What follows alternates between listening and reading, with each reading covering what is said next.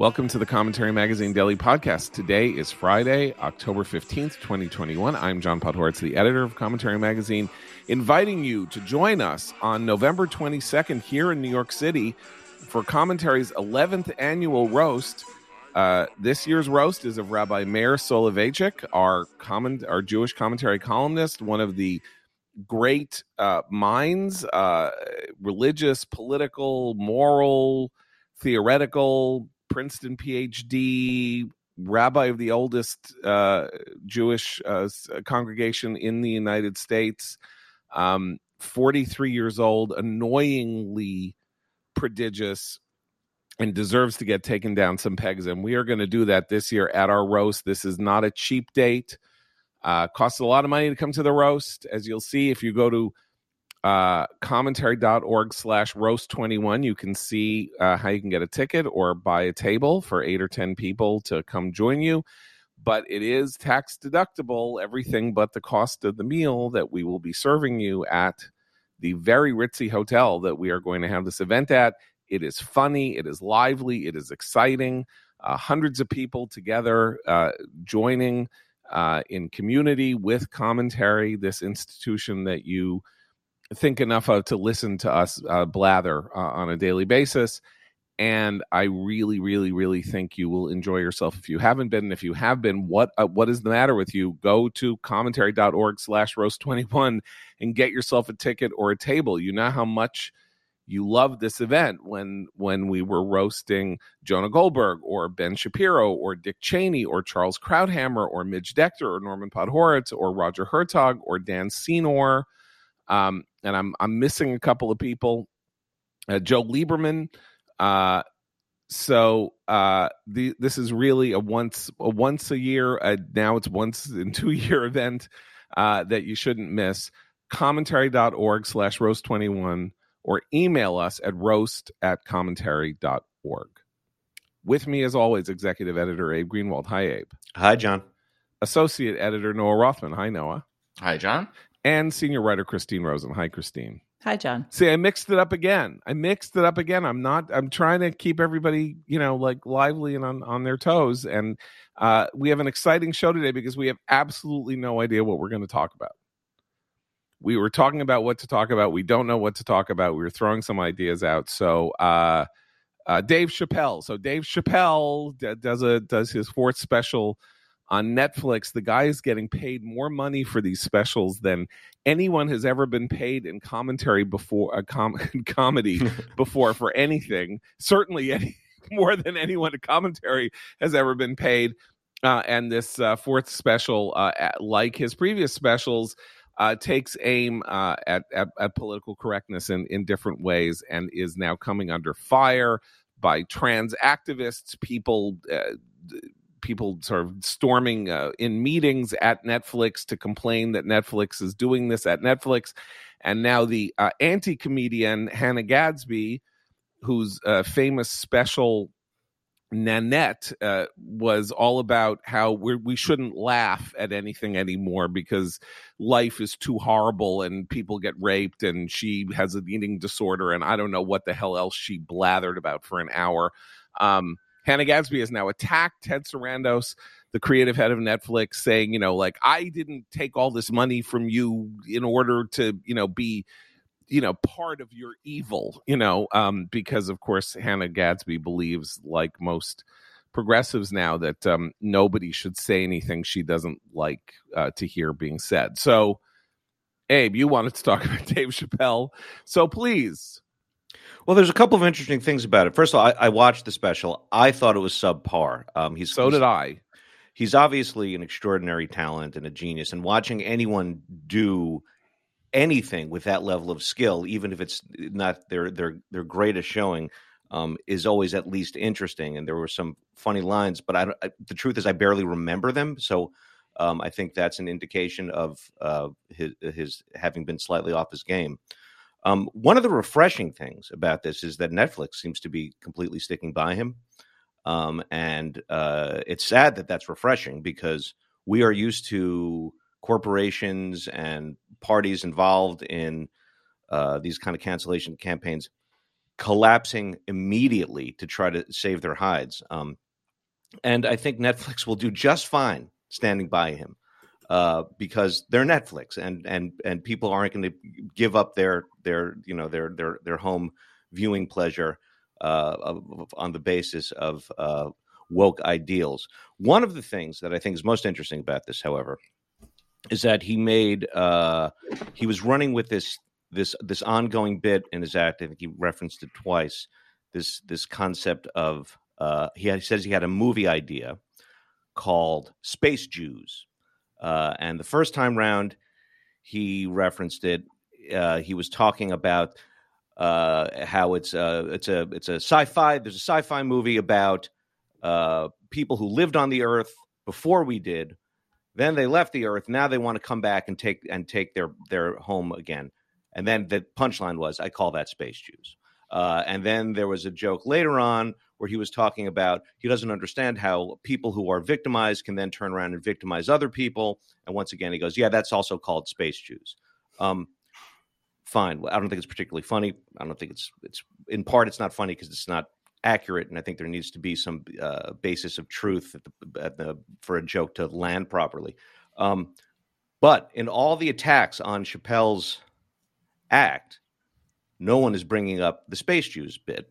Of course, there's silence on that. And I think the silence is interesting because liberal Jews won't be offended. The only people who would complain about it would be Jews and liberal Jews. Well, progressive are, Jews, let's pro- say. Fine. Anti, anti, you're right. post or anti-Zionist Jews, because it's right. of course you're, an anti-Zionist joke. It's like right. Jews left, Jews left the homeland, and then they decided to come back, and they just took it, as though that's actually the story of the Jewish expulsion uh, from you know uh, right. from the land of Israel, which was uh, which was an expulsion, uh, you know, in in the second century, yes, uh, A.D. Uh, or as some of us call it, the first century, excuse me, the first century C.E. or right. A.D. and you know, and nineteen hundred years later. Yes. Yes. Right. Anyway, and but, um, Samaria. Um, yes. Right. Right. So, but the but the silence. So you're you're correct. So, uh, progressive Jews um, wouldn't complain because they would they would be in sympathy with the with the sentiment of the bit. Um, conservative or Zionist Jews um, who would be offended by it aren't going to complain because they don't want to be part of the cancel culture nonsense. So it's an interesting aspect that that it's not being brought up at all in in the in the whole uh, Chappelle affair. I think that explains a lot of it, but also there's this bizarre phenomenon in which the right has become the only political coalition that can take a joke, literally take a joke at your expense. Uh, and the left has not. Uh, the New York Times has a headline on this, which is absolutely uh, interesting. At least it's uh, it's illustrative, I think, of this phenomenon where it, it reads, "quote Netflix loses its glow as critics target the Chappelle special." For whom are they speaking? This declarative statement, an objective assessment that the bloom is off Netflix's rose. Somehow. Well, you got to read. We, got, are, we, should read part of the story well, also by yeah, John I mean, but what, what what Netflix has done here is stood by its artist and its shareholders and is making gobs of money off this very highly watched special. Who's who's uh, annoyed at this, save for a handful of people who read the New York Times and think that their complaints should manifest in real world action all the time, always, and without exception. Listen, so here's the article. This is in the New York Times, right, by John Koblin. It was looking like a great year for Netflix. It surpassed 200 million subscribers, won 44 Emmys, and gave the world Squid Game, a South Korean series that became a sensation. That's all changed because now it doesn't have 200 million subscribers. It didn't win 44 Emmys and it didn't give the world Squid Game, apparently. No, none of that is true. Internally, the tech company that revolutionized Hollywood is now in an uproar as employees challenge the executives responsible for its success and accuse the streaming service of facilitating the spread of hate speech and perhaps inciting violence. At the center of the unrest is the much anticipated special from Dave Chappelle, blah, blah, blah. In the show, Mr. Chappelle comments mockingly on transgender people and aligns himself with author J.K. Rowling as Team TERF, an acronym for Trans Exclusionary Radical Feminist. A term used for a group of people who argue that a transgender woman's biological sex determines her gender and can't be changed. The Closer has thrust Netflix into difficult cultural debates. Generating the kind of news coverage that usually attends Facebook and Google. Several organizations, including GLAAD, the organization that monitors news media and entertainment companies for bias against the LGBTQ community, have criticized the special as transphobic. Some on Netflix staff have argued that it could incite harm against trans people. This week, the company briefly suspended three employees who attended a virtual meeting of executives without permission. A contingent of workers has planned a walkout for next week. The Glow is off of Netflix. You know, it's so off of Netflix that it debuted this series Squid Game, which has been watched something like I don't know, like a hundred million people in the United States have watched one episode of Squid Game some crazy number of people. That just happened in the last month. Um, and and you know, so the glow is off John Koblin. The glow is off, you know, Hannah Gadsby, who will now sell her special to Hulu, which would be stupid enough to buy it. I mean, you know, because she's not funny. Um, the New York Times. This is a this is an article that poses a glow the glow is the glow of the New York Times is not writing an article about Netflix's internal contradictions. But, I mean, but, it's it's it's astonishing. It's an astonishing thing. And here is what Reed Hastings, who uh, is the ch- uh, co-chief executive of Netflix, said uh, in a in a online chat with Netflix employees who said, uh, was Netflix making the wrong historical choice or in hate speech? And he wrote to your macro question on being on the right side of history. We will always continue to reflect on the tensions between freedom and safety. I do believe that our commitment to artistic expression and pleasing our members is the right long term choice for Netflix, and that we are on the right side, but only time will tell. The core strategy, Mr. Hastings wrote, is to please our members. What? How dare he? How dare he run a business hiring the most the most popular stand up in the world at enormous expense to do whatever it is that he wants to do on the grounds that Dave Chappelle knows what's funnier, more knows better what's funny than Reed Hastings or Ted Sarandos or Hannah Gadsby. That's quite a bit of the the problem that you identify here in all of comedy. I spent a lot of time interviewing comics for my book, which deals a little bit with this subject Your upcoming and dovetails. book, forthcoming your book. upcoming forthcoming book coming out in the spring. Right, the rise of the new Puritans. Um, and it dovetails with some of the themes in an article in the magazine this month by David Zucker, quote, "Destroying Comedy," which everybody should read. Um, that you know these progressives are raging against an industry that they don't like, that they don't patronize, that they don't participate in. They're talking about, you know, how this this particular medium should bend to their will, but they don't they don't command that that attention of this industry because they are not the core audience. And talking about Hannah Gadsby special in particular, what the audiences really loved about her special, which had some funny moments. I actually laughed at a couple of moments. When she wants to be funny, she is funny. What her critics, or rather her, her supporters, really like about her act, though, is where she is deliberately, explicitly laborious, where she builds tension and refuses to release it, where she demands that you sit there and endure her rage and her pain. And that is what they like most about it. Not the laugh, they like the labor, which is all, you know, all about the work. You have to do the work. And as long as it's work and it's hard and it stinks, then you're going to you're, mm-hmm. you're doing the appropriate penance for living in the abject conditions in which we live and reflecting on the, the state of affairs that is so immoral and injurious to the minorities and everybody else who's who's you know oppressed you can't have fun because that's the antithesis of the spiritual labor that you're supposed to engage right. in every moment of the day Christine, in the 1960s, the last, you know, genuinely revolutionary moment that we had before the present, you know, in which we are essentially being told that American society is in need of radical overhaul by by by its elites, very much like the 1960s. Uh, the critic Ellen Willis famously or notoriously wrote this sentence: "Good writing is counter-revolutionary." By which she meant that good writing, meaning writing, you know, that that that that is uh, nuanced and flavored and complex and and, and uh, is able to sort of take in a multiplicity of of views and perspectives is by definition bad for the revolution because the revolution needs to be propagandized.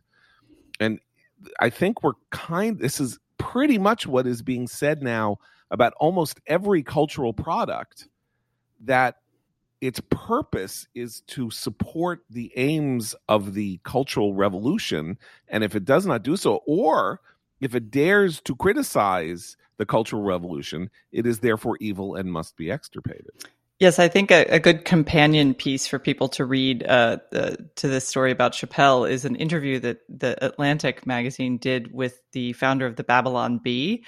It's hilarious because he's very funny, and they are trying to treat with all the moral seriousness that they feel every woke topic should be treated jokes and and they're like we don't understand why you find this funny. He's like well if i have to explain it to you then you're not going to get it anyway. I mean it's actually kind of an interesting back and forth. Again the, the, sort of the satire that they do is is quite funny. It comes at it from a conservative perspective obviously but they get a lot right about what's wrong with our with our popular culture right now. The other interesting thing i see developing though is uh, talk about elites. Roxane Gay also took on david Chappelle's special. And her argument was a little more interesting than just, oh, you know, the the, the bloom is off the Netflix rose. She says she was really horrified that he defended uh, the homophobic remarks of DaBaby and Kevin Hart. And her conclusion wasn't that, you know, we need to just allow people to push the envelope and, and say sort of outrageous things, you know, both for laughs, but also because we're a free society with the First Amendment her response was, well, they're not really like normal people. They're not normal men and women. They're not like even, you know, Chappelle doesn't really even speak for black people. He's a celebrity like Rowling, right? Like Kevin uh, uh, Hart, like DaBaby. They, you know, they, they, they might suffer occasional professional consequences for saying stuff out of line, but they're celebrities. They're not like you and I. And her, it's we, It was weird to see her try to cordon them off because that what that says to me is that they're still very intent on policing the speech and behavior and language of non-celebrities. So I that worried me because you know the J.K. Rowling's can weather a, a, woke mob, but the rest of us really can't. Right. So that was and, concerning. You know, um, the joke about DaBaby in the special, DaBaby being a, a rapper, is that DaBaby was actually involved in the murder of some guy in Atlanta but that's apparently okay. It's just not okay for him to say anything that's hostile to exactly. gay people. Yeah. Or, tra- or transgender people, but you don't hear anybody complaining that you're listening to DaBaby when he was involved in a murder as a teenager. I mean, at which, you know, again, it's it, we are in this kind of weird uh, place, you know, uh, where yeah, where it's the favorite crime syndrome. You know, if you have a crime that you think needs to be prosecuted, uh, you don't care about the other crimes that may may be being committed, um, like murder. The way that's a big one. Yeah. Well, I mean, we we were talking offline about the um, HBO show White Lotus, um, which all of us who were talking about it, John, I don't think you were part of that conversation, but all of us really enjoyed it. Thought it was quite interesting and um, experimental and unique, and painted a very nuanced picture of characters who were otherwise quite unlikable, almost to a person. Um, and the reason why it was so interesting is because it's subversively unwoke, meaning that it allows for moral ambiguity. There is a campaign, a crusade um, among these, you know, youngish media critic liberal types who uh, rage against moral ambiguity, particularly in the sort of you know cultural fare that appeals to children because these are all overgrown adolescents anyway, like video games and the sort of thing that can influence children. Because and this is a very moral, moralistic sort of uh, a reversal of the conservative arguments from the 1990s that these morally ambiguous portrayals to which young people are subjected might lead them to believe that immorality is is uh, is acceptable and that these these behaviors are the sort of thing that you can do in the real world and we can't license that we can't influence them that way um, it's condescending, uh, it's uh, naive, and it just reeks of a moral panic, a very familiar moral panic that was much more native to the right for most of our adult lives. Yeah, I mean, the, the joke about that is um, it is traditionally or historically, it's been the people on the left who bite back when uh, critics on the right say, look, I think what what kids are watching and listening to and what all of us are are watching and engaging listening uh, that the the uh, content of media um, if it's debased it will debase us uh, in in the real world. It was the left that always said, "Oh, come on, that you're no no one's going to be influenced by a game, no one's going to be influenced by a movie." But not always, and that's the thesis of, of my book is that it was the case that progressives were the moral policemen up to and until the sexual revolution in the late 1960s, early 1970s, and this idea that flowered in the 1990s that self-actualization was a primary moral virtue um, that's when the conservative right began to you know become moral policemen. Otherwise they it was it was the progressive left that was meliorist that was utopian that did believe that there was a, a perfect humanity that we could pursue and everything should be directed towards that purpose including entertainment products. So uh, let me uh, step back for a second and talk to you guys about our first sponsor today fast growing trees. It's fall the best time to plant which means now is the time to go to fastgrowingtrees.com. You can skip the big box stores and head to fastgrowingtrees.com, the world's largest online nursery. No more waiting in lines, messy cars, digging through a lackluster selection. Go to fastgrowingtrees.com and thousands of varieties of trees, shrubs, and plants expertly curated to thrive in your area and delivered to your door in one or two days. Whether you're looking for shade, privacy, fruit trees, or just added color for your yard, every plant is shipped with a well developed root system ready to explode with new growth come spring. Fall is planting season. Don't let anybody tell you different. Join over 1 million satisfied gardeners at fastgrowingtrees.com. Plus, its 30 day Alive and Thrive guarantee means your plants will arrive happy, healthy, and ready for planting now through November 30th. Go to fastgrowingtrees.com slash commentary for 15% off.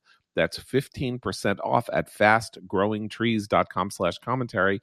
Fastgrowingtrees.com slash commentary. Um, Noah, you're kind of head up about uh, the reaction to 90 year old uh, Canadian overactor uh, William Shatner uh, spending 11 minutes in the upper atmosphere. Yeah, I mean, regular listeners of the podcast will know I'm sort of a weird space obsessive. Um, and have nothing but good things to say about the the private space race and have been saying them for quite some time. And we saw a very familiar reaction to William Shatner's uh, jaunt into suborbital space um, aboard a uh, the, the luxuriously appointed um, Blue Origins capsule that launches into space and launched Jeff Bezos into space in July.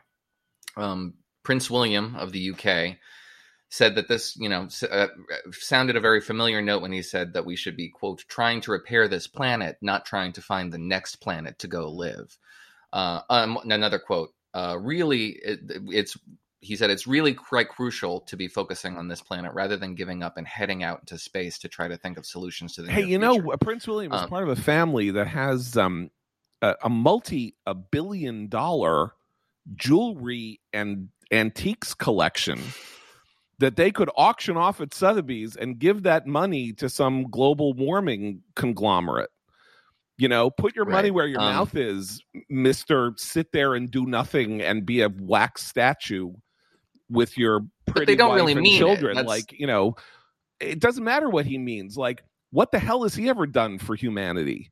You know what the hell? You know, it's like Prince William. Okay, well, he is Shut your doing. mouth. He like go go he- do he is- something. I know, I know. He fought in he is- Afghanistan. I'm he- sorry, that's not fair. no, no, no. That's Harry. Oh, no, oh, that's he did Harry. a whole thing. That's Harry was the Harry, who's yeah. even who's bad. He did a he. He's doing this big Earthshot prize where they bring in people around the globe. I mean, he he- he's environmental stuff is is kind of his charitable bailiwick. So I will say, you know, he is trying to do that. But but go on, Noah, because I agree with the Yeah, because it's not. I don't think it's real. It's a fashionable letism um, that is that has defined progressive discourse, and the arguments change, but at root is a level of status anxiety that is palpable as these people watch the prohibitive government monopoly over access to orbit wither before their eyes.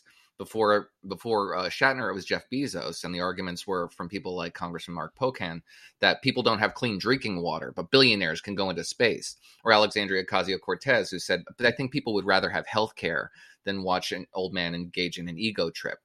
Or Mark Miller, who was a former Justice Department spokesman, who said it was literally depressing watching the commercial space race flower because in his day, you know, there was a government monopoly over access to space, and that was really inspiring.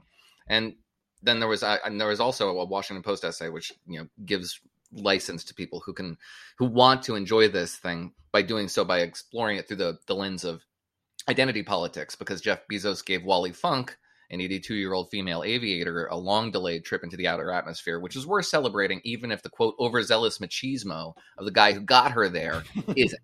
See, they should have um, put Betty White, not William Shatner, into orbit. Then it would have been much fair. more. But all of this is, and it's stupid. By the it's way, just dirt stupid because the technologies that are being developed here are going to deliver to you everything you want. It will give you the acts, the, the clean energy future that you want. It will give you the spectacular revenues that will produce for you the welfare state that you think we all should settle into and just you know slit our wrists and, and pass away quietly. Uh, that's the future that's going that is that's going to be delivered to you by this by this miracle, this technological miracle that has somehow become mundane. I mean, we're putting people on top of rockets and watching them lift off to space as though it's it's it's without risk. It's profoundly. By the way. I want to I want to make an argument in favor of what he did with William Shatner, who is, you know, from what I can tell, kind of a, a, a a, a, kind of a ludicrous blowhard as a human being, but that that's not that's not why I'm even bringing this up. If you read about the people who went into space exploration uh, in the 1980s and beyond, the people who went to work for NASA, the people who went and you know did stuff, um, they were inspired by Star Trek. This is no joke. Like you know, we named a space shuttle after the ship on Star Trek. The Enterprise was named after the ship on Star Trek, and paying tribute to the fact that a very middling work of popular culture in the mid 60s had this incredibly long tail that has led to remarkable innovations and surprising uh, inspiration to people who have used their talents, abilities, and their ambitions to further the human exploration of the universe I think is actually not just a publicity stunt that got, you know, that that looked fun, but actually all things considered was kind of a a, a noble gesture toward this and that's where they fact. and that's where the status anxiety comes from because this is a source of profound inspiration for millions that does not come from our collective will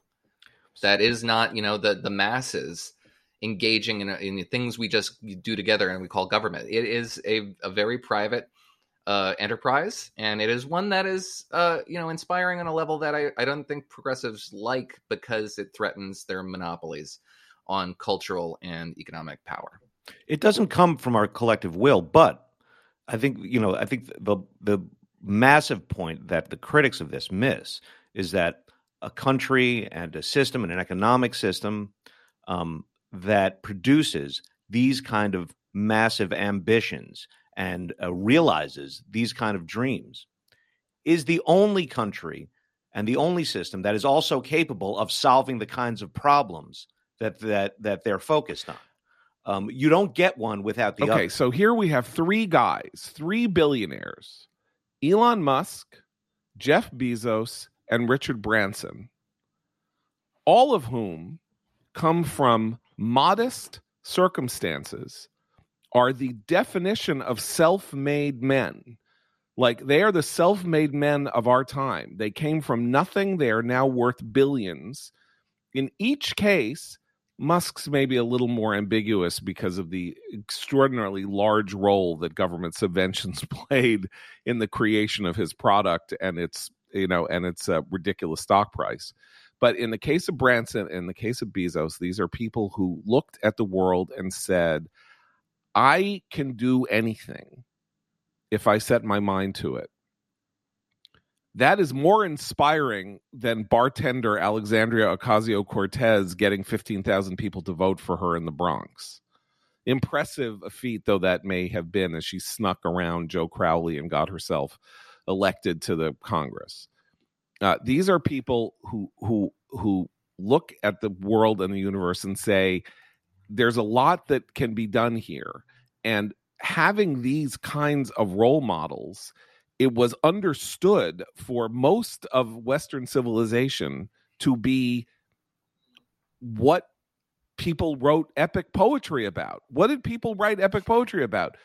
Voyagers, journeyers, the Argo, you know, uh, you you know, Odysseus, um, you know, Sir Walter Raleigh, you know, Gulliver, uh, Robinson Crusoe. Go on and on and on. The the the people on Earth who uh, who who went out to say we can exp- we can we can advance the boundaries of our knowledge and uh, and and enlarge the world that we live in are people that used to be celebrated. That Noah, you said just before we, we came on the air that um, this is a message that is directly in contradiction to the growing message of liberal progressivism. You want to sort of expand that out because it, it you know because it, what what you said. Actually no i had another point i was going to make. What what what did i say there that was so what, brilliant? What what, what, what, you said was that uh, a world in which uh, one of the major political movements is dedicated to the idea that you need to make people oh. as comfortable as possible and sit and sit in as in as much you know static comfort as a world of stasis and a world in which two, three generations down the road, there isn't going to be enough money to make everybody comfortable.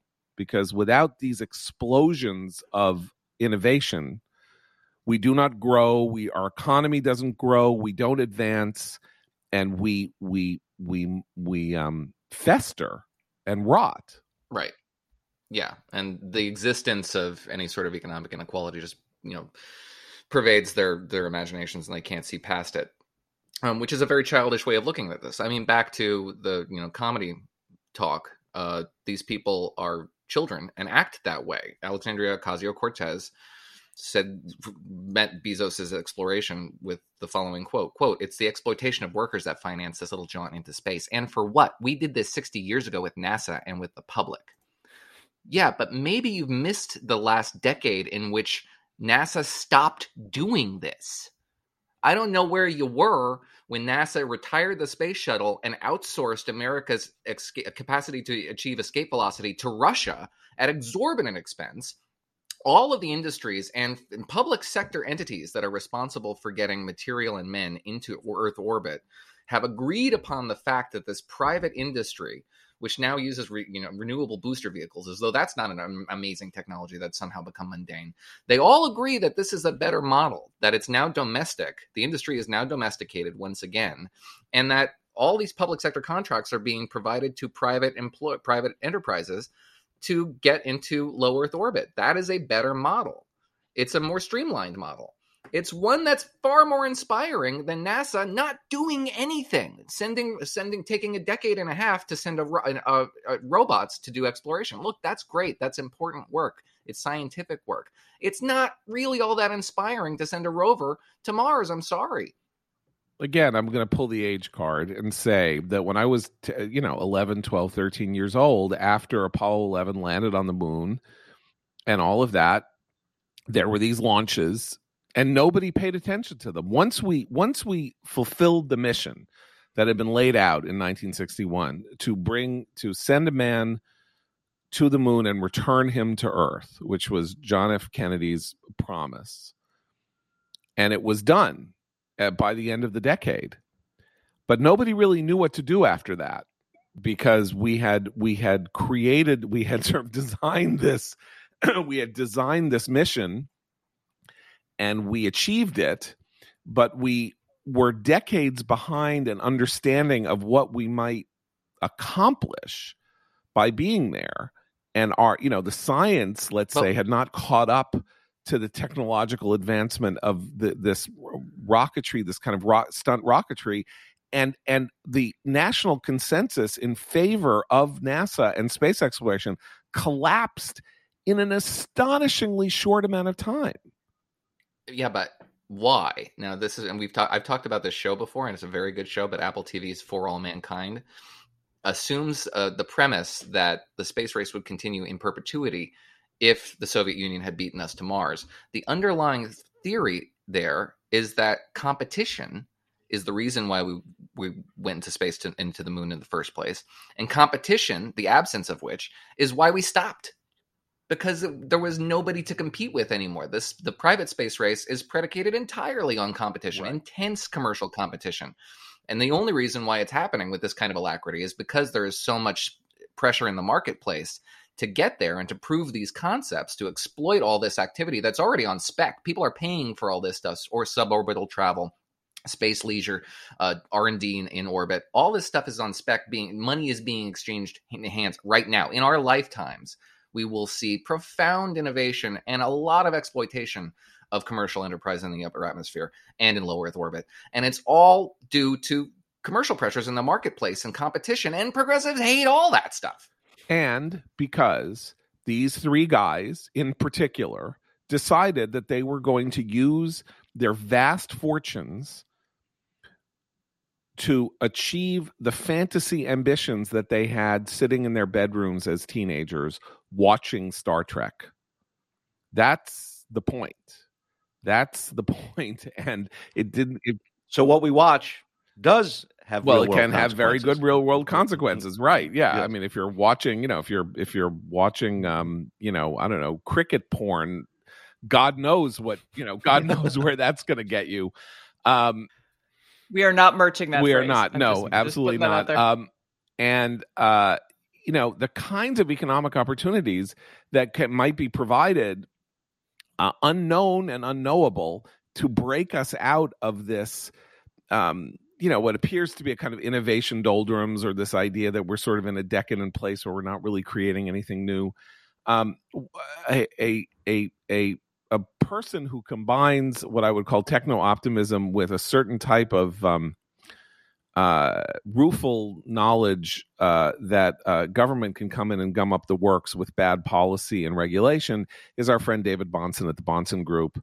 Um, one of the reasons I like his two newsletters, the dctoday.com and dividendcafe.com, so much is that he brings this layered perspective uh, a believer in entrepreneurship and innovation, and a worrier about the ways in which entrepreneurship and innovation are being interfered with and mucked about with by the regulatory state, and are and are also um, threatened by the rise of uh, what might be called, you know, totalitarian capitalism in China and and and other places.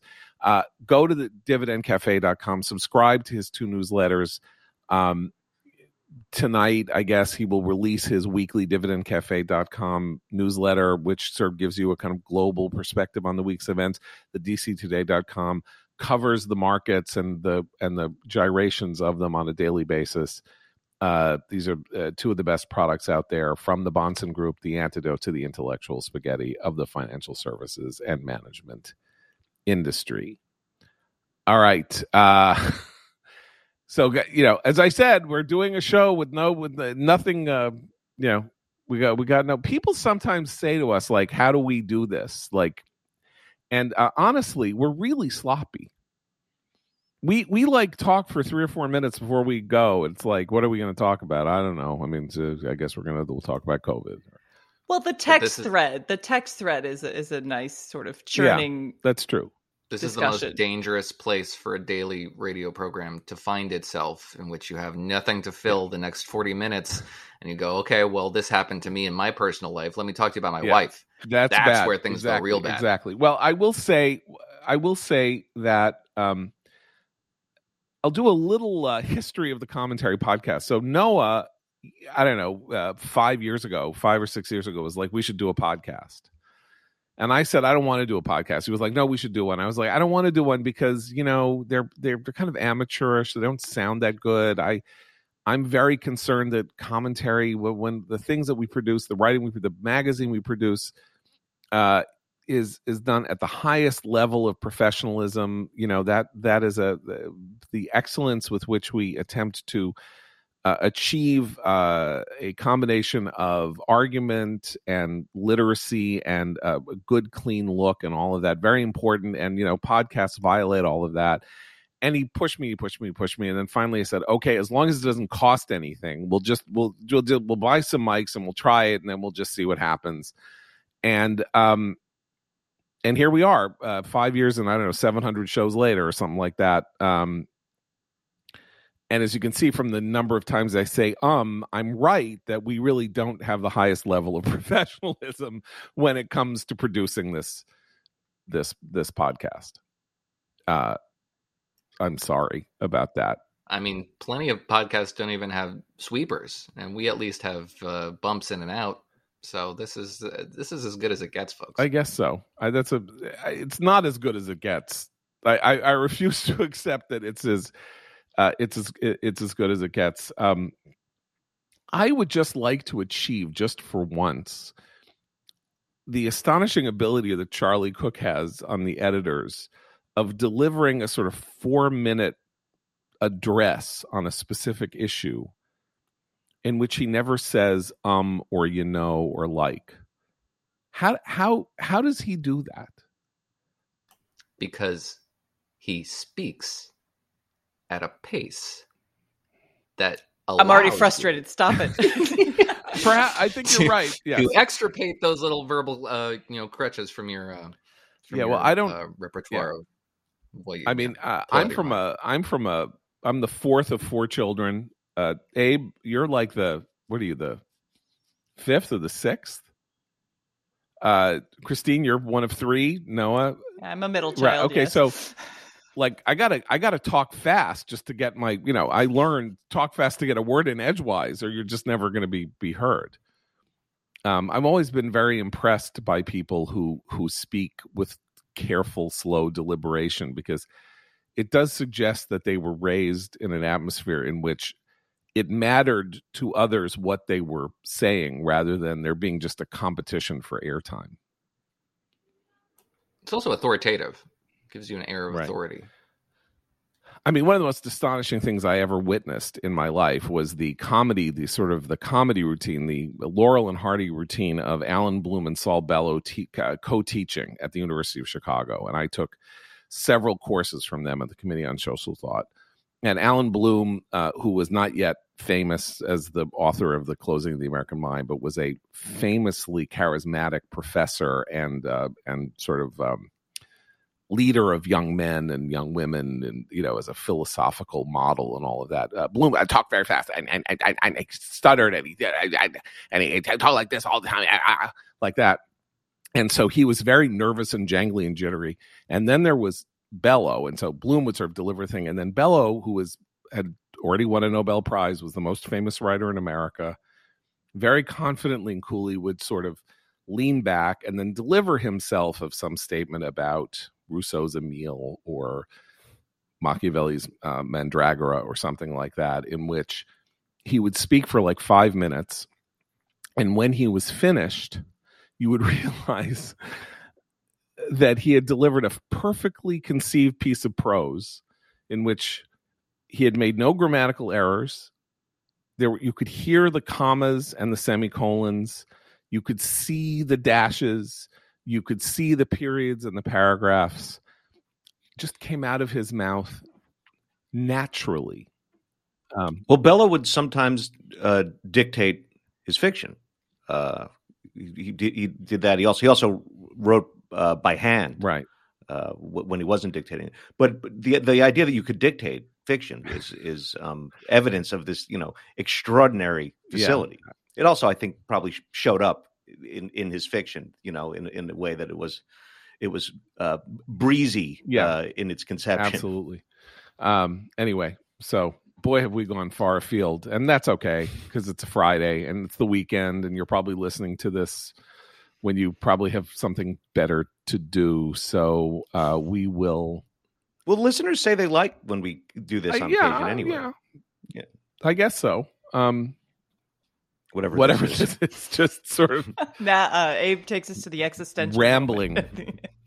we are rambling. Uh, I did. I will make a recommendation. I saw the Last Duel movie opening today, uh, set in 14th century France, uh, about a an accusation of rape, uh, with the surprising cast of Matt Damon as an um, as a kind of illiterate nobleman, uh, military man who is uh, repeatedly over time humiliated by Adam Driver, who is a canny Machiavellian commoner uh, who uh, sort of outdistances him in terms of social ambition and and financial position, and then takes aim at Damon's wife, leading to the titular last duel. Um, it's really, really good. Um, it's long, uh, it's bloody, and uh, but it is a remarkable piece of filmmaking, and I strongly recommend it if you are